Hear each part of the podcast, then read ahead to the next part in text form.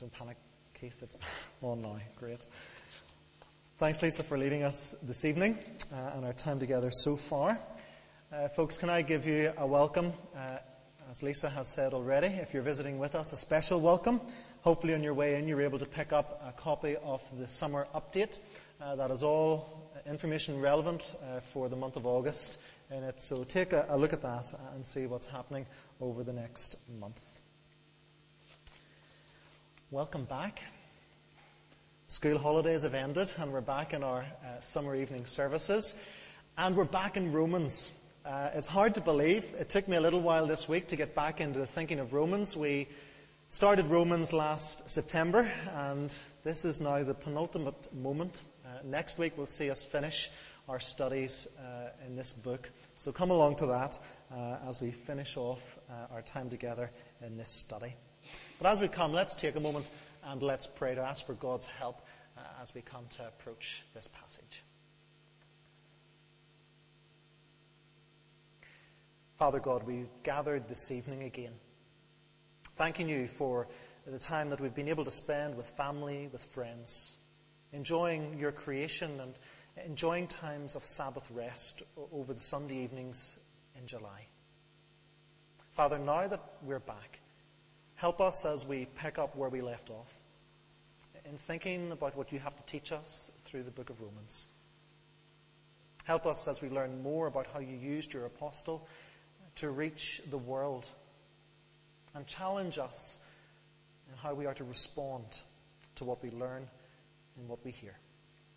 We ask it in Jesus' name. Amen. So let's take a few moments to remind you where we've got up to in Romans. We started, as with every book, in the first chapter. And the first 11 chapters are basically Paul setting out his theology, what he believes. He's put it very clear to this church in Rome, this very much Gentile, converted Gentile church in Rome, although it did have some Jewish believers in it and it was about debating. Paul was using his letter to put forward his opinion, put forward what he believed, put forward uh, his argument, and then he would think of what the counter argument would be, and then he would address that. And so, as we looked through the book, we came to this notion of how Paul was writing it. He would put forward what he believed, he would guess what the argument would be from those around him, he would tackle that and move on to the next thing. So it's a, a very organic book in that it grows in Paul's thinking. Then we got into chapter 12, and that was a, a, moment for us where we enjoyed getting out of the heavy theology and into chapter 12, and we're looking at how it's put in practice. And that's what chapters 12 to 16 are about the practical outworking of the theology of what Paul believes about the Christian faith and the Christian life in the chapters that we looked at, Paul covered these things. He covers our call to be living sacrifices right at the start of chapter 12, to offer ourselves in the service for God in whatever way we can, to offer everything of ourselves. Not just the little bits that we like and forgetting about the little bits that we don't like, but how we are to become living sacrifices in living out this faith that we are called to. He then deals with our treatment of one another as the body of Christ halfway through chapter 12 when the New International Version gives us the topic of love, and Paul starts off in verse 9 love must be sincere. But in this passage, he's telling us how we are to respond to each other, how we are to grow as a Christian community, how we are to be with one another. He then moves on in chapter 13 to tell us about how we are to submit to the authorities around us how we are to interact with our rulers and the authorities of the civil society in which we live, how we are to be in the world but not of the world. And then he returns, this time a little bit deeper thinking uh, towards the end of Romans 13 about how we are to again love one another. Uh, he offers advice on how to share the gospel message, that it must be done in love, that to go into the world, to be Christ in the world, to share the gospel that he believes so dearly. And then about caring for each other, chapters 14 and the first half of chapter 15. how to love one another in this journey of faith, how to care for one another, how to be there for one another, how we're not to ridicule one another by judging each other on our amount of faith. So, this is where we've got up to. And we now enter the closing section of Romans, his epilogue, as it were, to finish off everything. And before we go into it, we must take a moment to remind ourselves where we started. I don't know if you can remember back to that evening in September. And Christoph took us through the first chapter. And he came to verses 16 and 17 of Romans chapter 1. And I know for me, he opened up again for me something that I had learned richly in my first year at university. But he opened it up again to my thinking and to my mind. And Paul says, I am not ashamed of the gospel, because it is the power of God for the salvation of everyone who believes. First for the Jew then for the Gentile. For in the gospel, a righteousness from God is revealed, a righteousness that is by faith from first to last, just as it is written, the righteous will live by faith. So, where Paul starts, he affirms in his conclusions. We need to grasp that this is what Paul is all about. It's been a few weeks since we've looked at this, but we need to remind ourselves again that this is his mission statement. This is his objective. He is not ashamed of the gospel because it is the power of God for the salvation of everyone who believes. And everything that Paul has done, as we read it in Acts and as he accounts it in the letters that he writes to the various churches, he reminds us, and we can see it again and again, that this is what he bases his life on sharing the gospel to those around him because he believes it is the power of God to bring people to salvation. Salvation for everyone who believes. So let's think about Paul for a moment. Paul is a pioneer missionary. He's the first church planter whenever we think of pioneers, we probably think of what happened in America, where the Christians came over or went over from Europe and they started trekking through this new land. And they cut a path everywhere they went. They went through dense forests. They tracked along wide and vast plains, not knowing where they would go, not knowing where they would end up, not knowing what they would face along the way. They would settle for a season they would plant not knowing if the, the earth would be good enough to grow crops. But still they went because they believe they believed the message they had was one that would change lives. And so these pioneer missionaries went into America, following the rest of trade and things that had gone before them and things that would come after them. But they went. They faced danger of all kinds. They were pioneers for this kind of work, this kind of life, and they trusted God each step of the way. And so Paul is a pioneer of the gospel in places that had never heard it. And you can read through the whole of Acts and discover the places that he went to, those who partnered with him, where he established churches and how those churches grew. Some of them living as they should, and others a little bit more difficult. But his message was always clear. He never compromised on what his message was. His message was to tell the news, the good news of Jesus to both Jew and Gentile. One of the last, uh, if not the last, sermon that I prepared and preached on Romans was Romans chapter 11, where we looked at all Israel will be saved. And we thought of it in terms of uh, a play. Act 1. The children of Israel, God's chosen people, are on the stage, and the rights of salvation is theirs as we know it in the Old Testament. Act 2. The Gentiles come onto the stage, and now they have access to this salvation message. Act 3. It is the true Israel. Jew and Gentile alike in Christ, being the true Israel as God intended. And this is who Paul goes to tell the gospel to. Yes, to the Gentiles, but working his way until that day when the true Israel will come to be. So that's Paul. Let's pick up our passage this evening. Romans 15, starting at verse 14. It's on page 1141 if you want to follow along in the Pew Bibles. So, the first thing that Paul does, he affirms the believers in Rome. He says, I myself am convinced, my brothers, that you yourselves are full of goodness, complete in knowledge, and competent to instruct one another.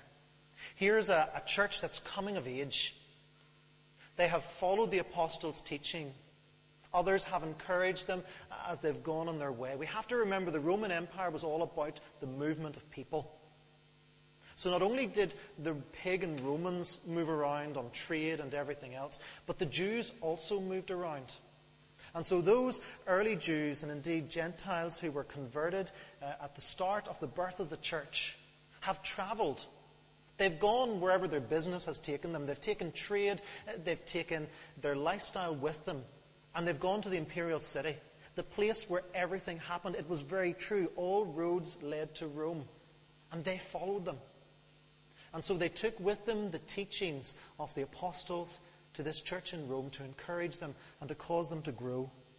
And so Paul recognizes that they are complete in knowledge, and not just that, but they are competent to teach one another. Here's a church coming of age, and Paul affirms them in this. He recognizes how far they have come. Remember, they were a church under great persecution in the imperial city. There were those who had deserted and, and had come back again to form this church that Paul is now writing to. And this church was both indigenous believers and those who travelled to Rome as people from throughout the rest of the empire making up this congregation.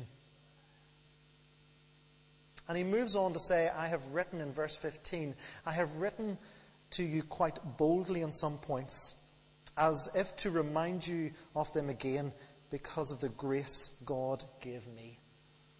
Paul acknowledges that sometimes he's had to be the harsh teacher.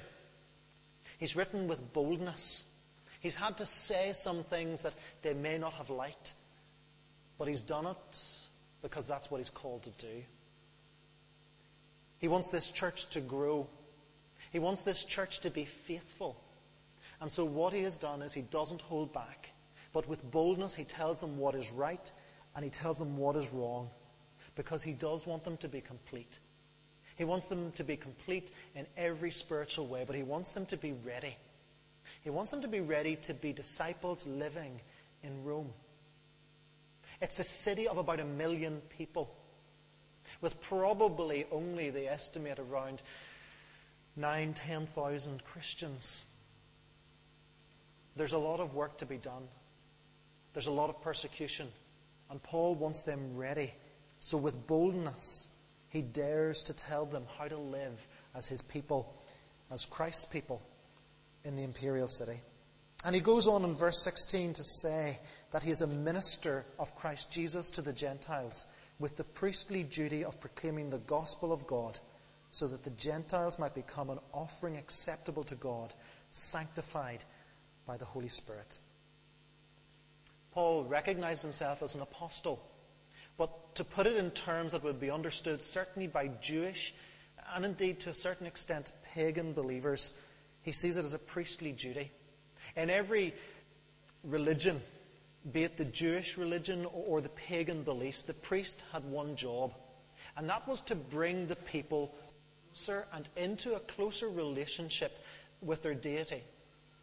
So, for the, the priest in the Jewish scenario, temple services, sacrifices, it was the priest's duty to conduct these so that the Jewish congregation would be brought into that closer relationship with God.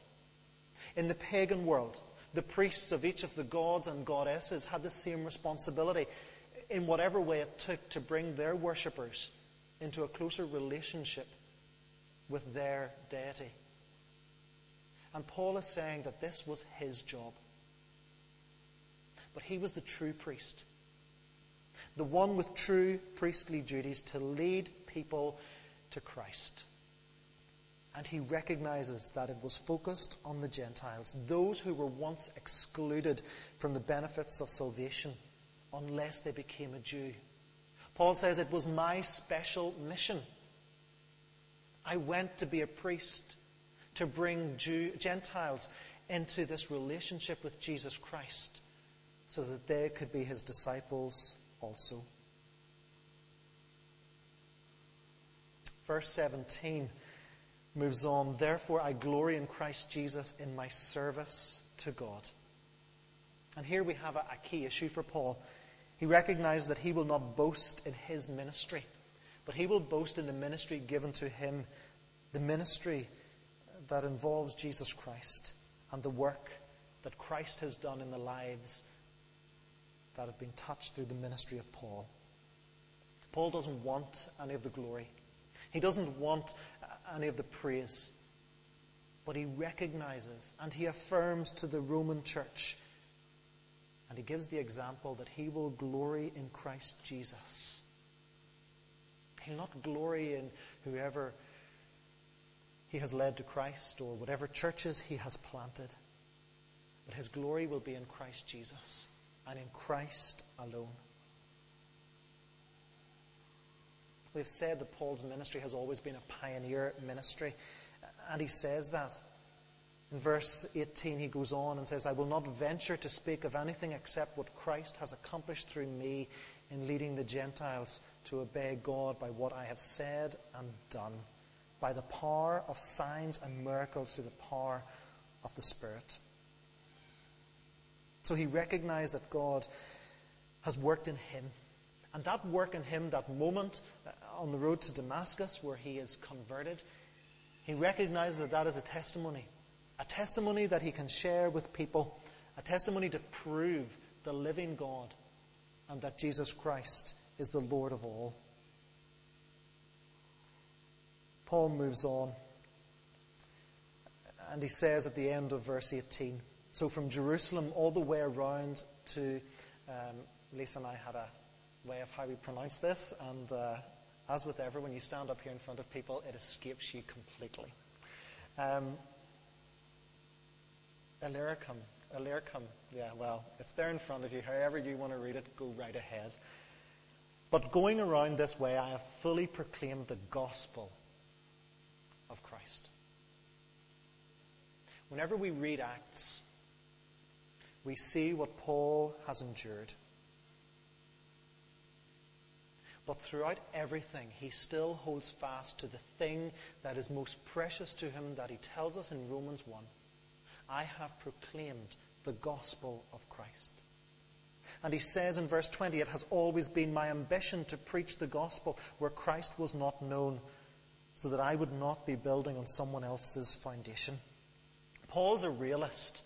He recognizes that as other people in the church have come to know the ways of Christ, as they have effectively interpreted the scriptures of the Old Testament and the letters and different things that were sent by the apostles and disciples, he recognizes that there are others as well. Paul's desire is to go and pioneer the work. He doesn't want to go and build on someone else's foundation. Too many have done that to him. He doesn't want to do to others what others have done to him. 1 Corinthians tells us this in the issues within the, within the church in Corinth. Paul wants to be the pioneer, not for his own glory, but so that he doesn't frustrate or hinder the work of others. So he's a realist and recognizes that God has used others to do the work of building these churches. And he moves on in 21 to say, Rather, as it is written, those who were not told about him will see, and those who have not heard will understand. Here, Paul is quoting Isaiah 52 and verse 15.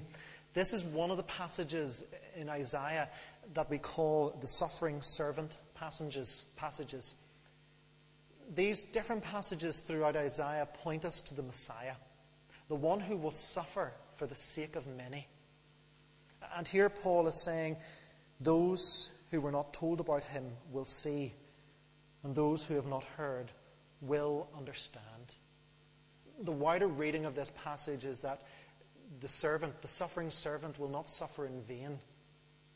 Even though it will seem that way, he will not suffer in vain because people will come and will know and will understand the gospel.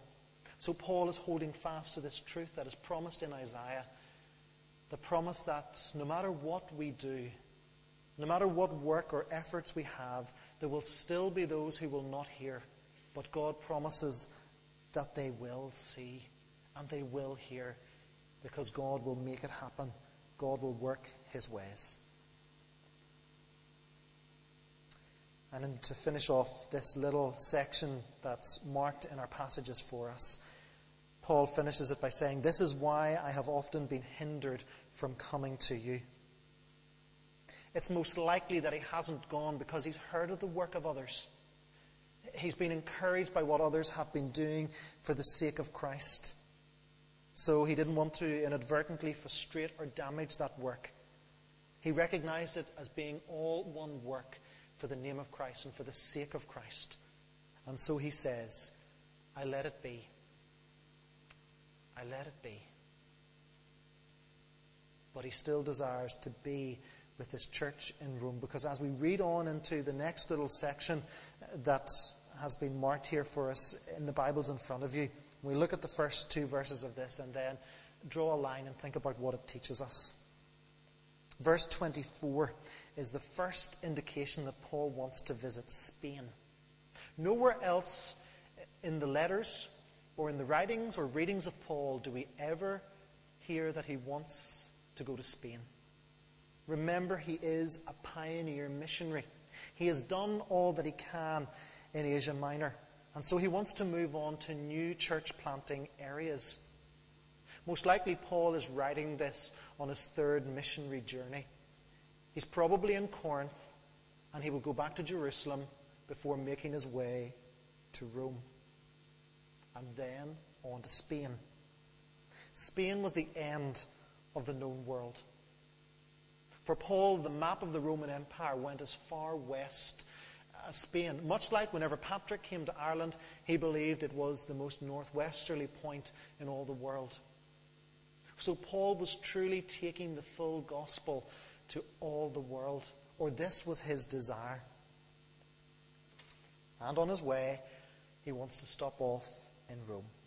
He says, But now there is no more place for me to work in these regions. He's done all he can. He's handed the work over to reliable people. And since I've been longing for many years to see you, I plan to do so when I go to Spain. I hope to visit you while and notice this, he says, passing through. And to have you assist me on my journey thereafter, or there after I have enjoyed your company for a while. Rome was this city of a million people, we said. There would have been plenty of work for Paul to do. But Paul recognized the work that the church was already doing. He didn't want to be the expert, the troubleshooter, being dropped in doing the work that there could well have been done in Rome and then moving on again. He says passing through because he wants to encourage the church in Rome.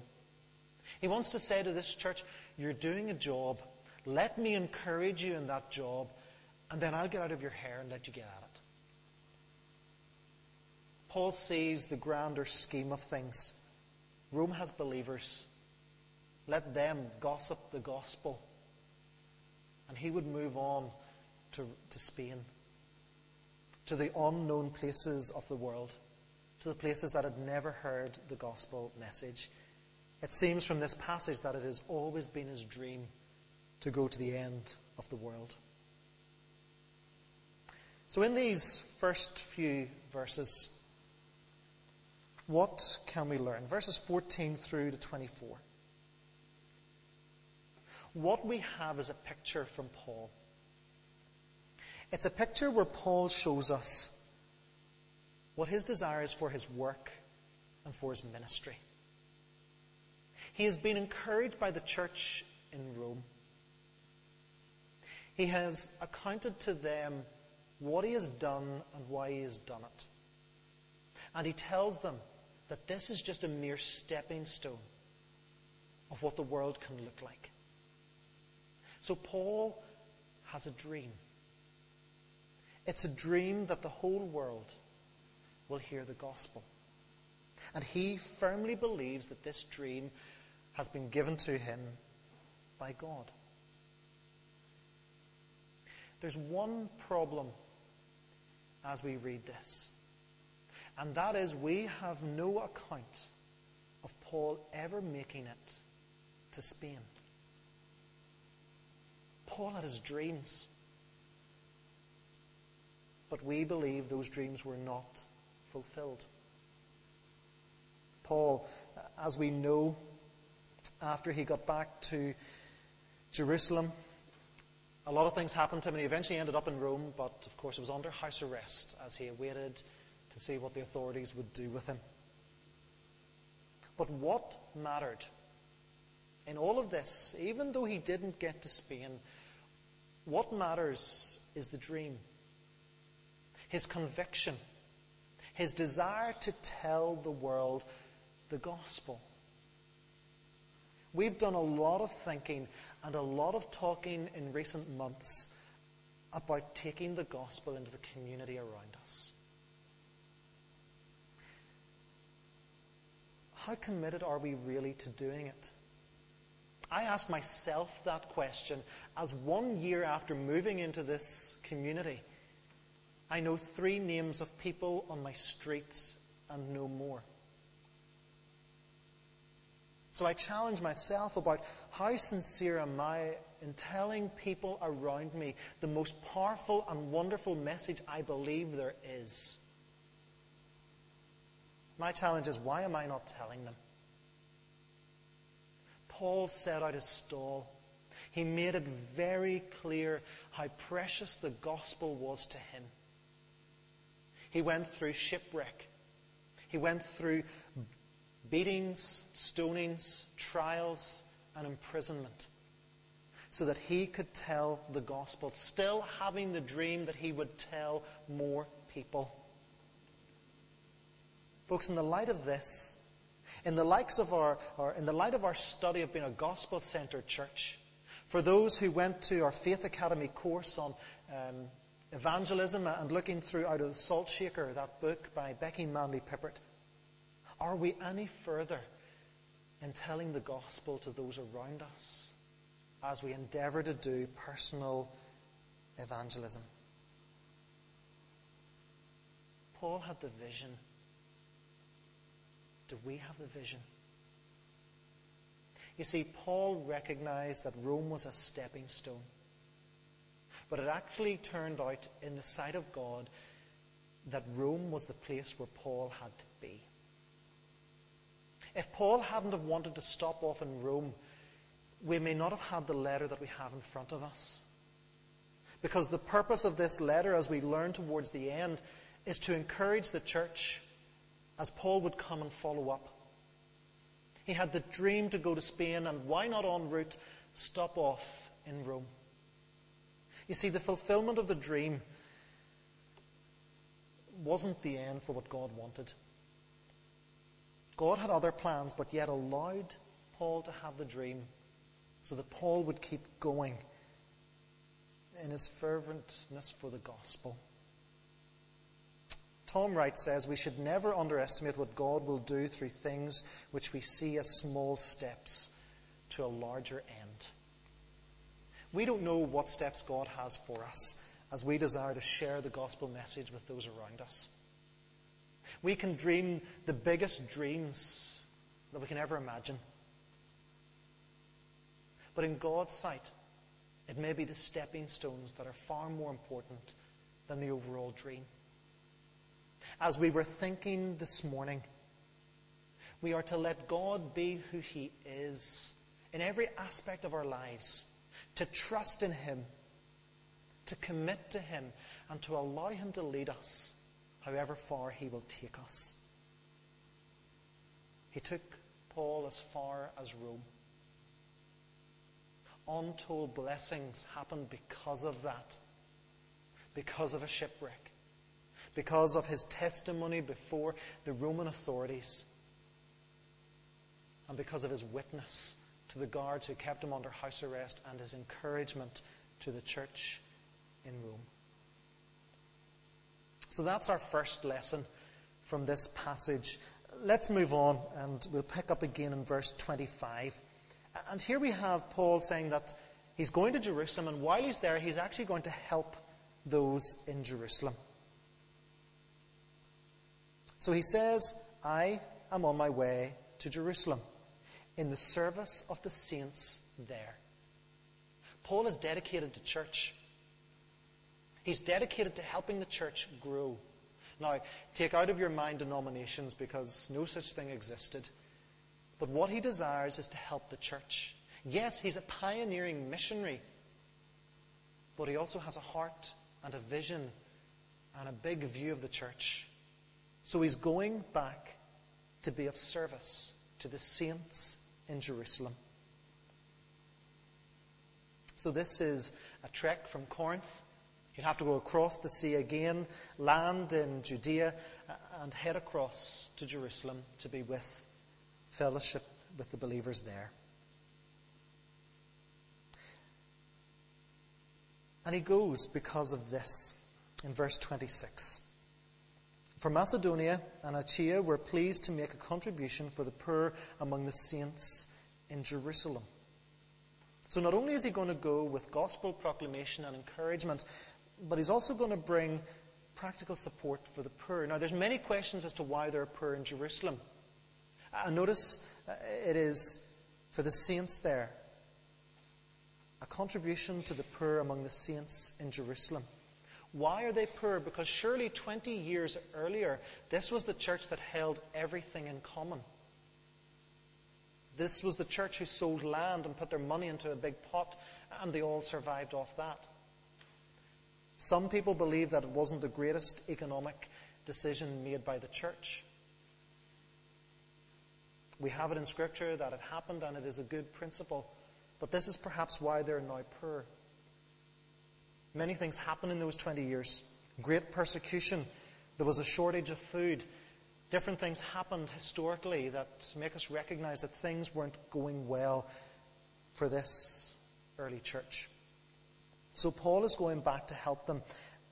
But it's ironic that he's going back with gifts from a Gentile church.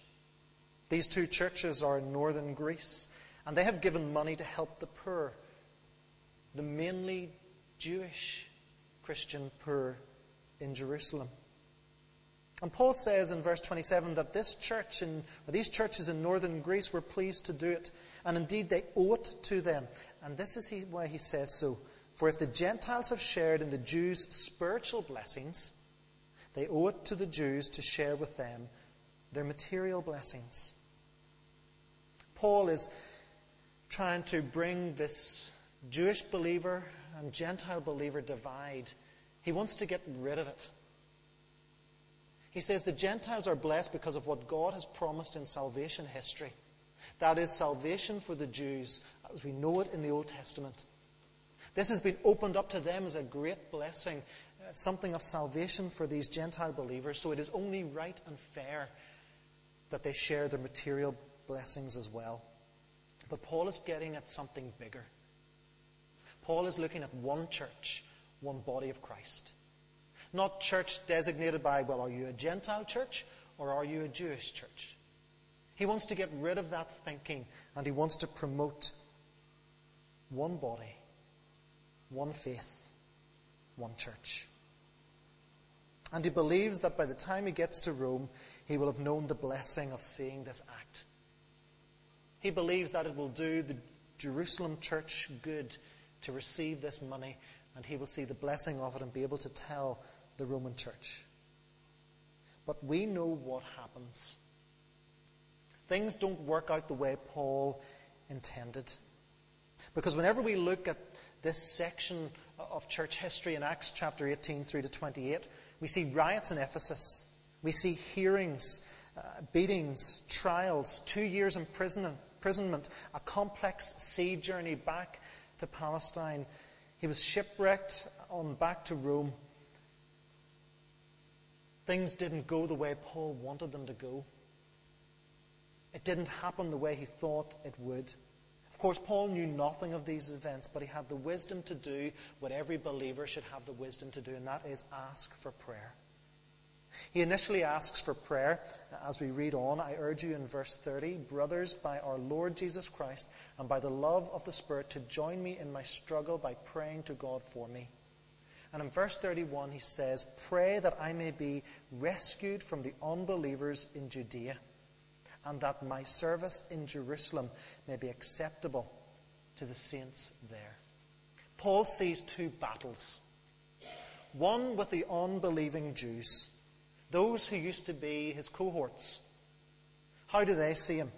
Well, they see him as a blasphemer, a traitor, as someone who led Jews away from the true faith, someone who destroyed the grip of the law of Moses on their lives. So he risks his life by going back to Jerusalem because of what the Jews will do to him. But then he also prays and asks for prayer that he will be able to be a blessing to the Jewish or the, the saints in Jerusalem. That what he does may be acceptable to these saints.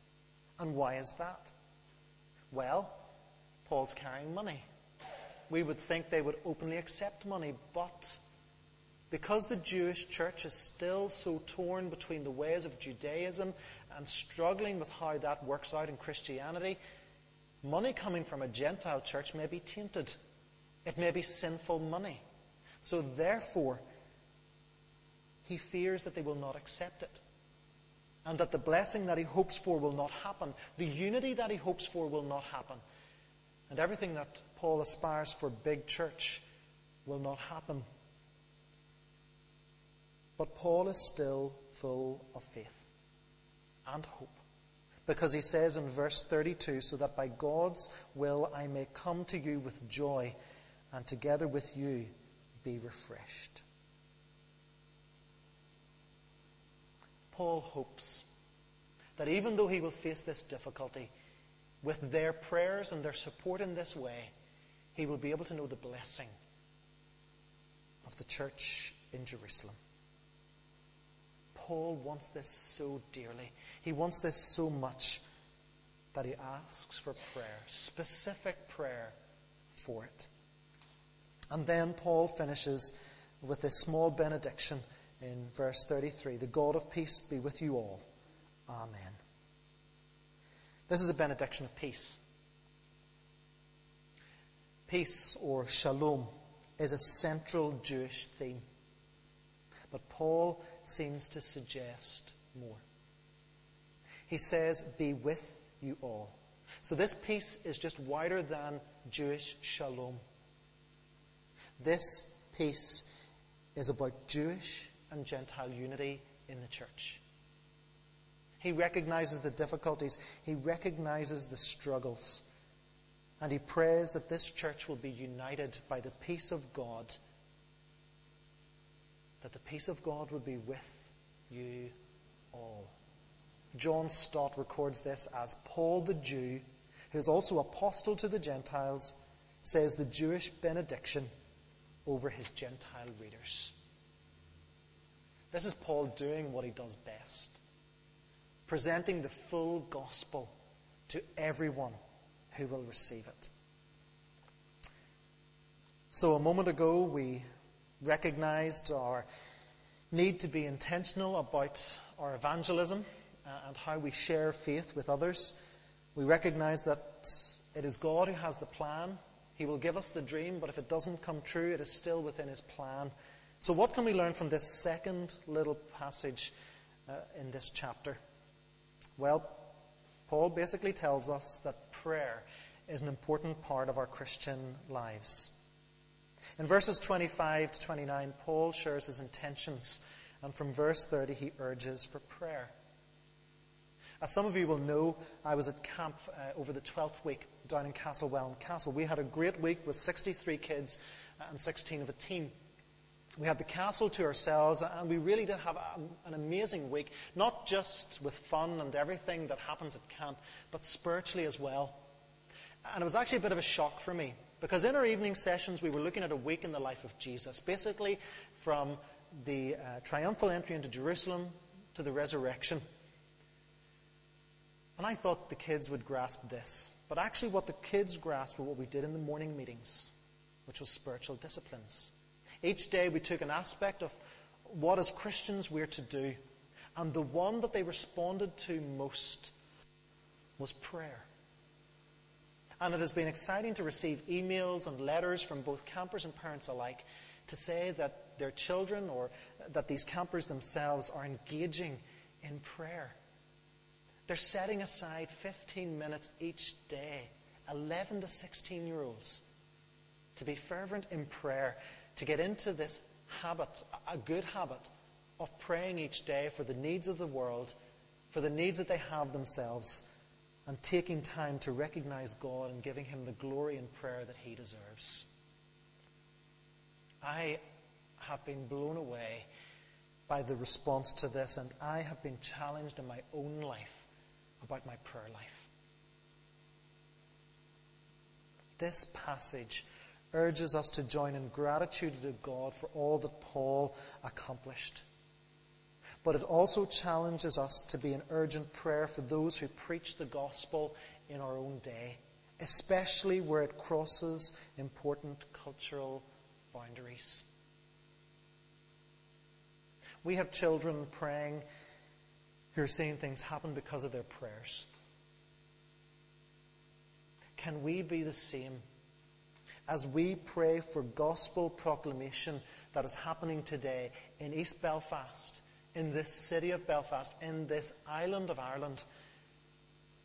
And can we pray for those especially who are going cross culturally to do it, who face persecution, who face uh, risking their lives for the sake of the gospel, who so ever carefully try to uh, preach and teach the scriptures in a culturally relevant way where nothing is misunderstood or misinterpreted. I ask you, as I ask myself, what are our prayer lives like? We've thought about wanting to do evangelism and our sincerity in that. Well, part of the workings of that will be our prayer lives. What are they like? Can we spare at least 15 minutes a day to remember the gospel ministries that we are aware of within this congregation, within the community around us, and around this world? Can we remember those who preach the gospel informally in day to day conversations by those we know in workplaces and by those who do it excuse the language, but professionally, either in pulpits or in mission situations? Can we be praying for them as Paul has guided us to pray? As he has given us the example by asking for this prayer. The great apostle Paul asks for prayer. How much more do our ministers and missionaries, our evangelists, and indeed ourselves need this prayer? as we go into this world to proclaim Christ and his gospel. Let me finish with a quote again from Tom Wright. He says, especially in relation to this uh, passage, uh, not only money, but power and the deepest human, sorry, the deepest sense of human identity are challenged by the message which declares that there is one God and that the crucified and risen Jesus is his Son, the world's true Lord. That's the gospel going out. It changes lives just as Paul believed it would do. How engaged are we in it, both practically in doing evangelism and gospel work? And how sincere are we in praying for those around us in the very pews this evening who will go into their families and their workplaces to share the gospel, and those in our pulpits and those around the world? who proclaim Christ as Lord, the risen Lord, and the Saviour of the world. May He give us the grace to understand these things and to put them into. Let's pray. Father, as we've looked at this passage this evening, we see two things coming out the need that there is to share the gospel so that others will be ushered into the kingdom where there will be that party in heaven over one who will come to you. Help us as we figure out what that looks like for us, may we never hide away from it. May we never negate our responsibility of sharing the most precious message in our lives. And Father, may we never give up on prayer. We thank you that Paul sets down uh, the benchmark for us that we are to follow. That he asked for prayer in these difficult situations of church and evangelism. So help us to pray for ourselves, for each other, and for those around this world whom we know who are desiring to share your gospel message in the most difficult of situations. Help us to be faithful to your word. Help us to care and to love one another so much that we will support each other as your family as we go about our daily lives, living as your disciples, taking every opportunity to proclaim the message of Christ. Help us, we pray, in Jesus' name.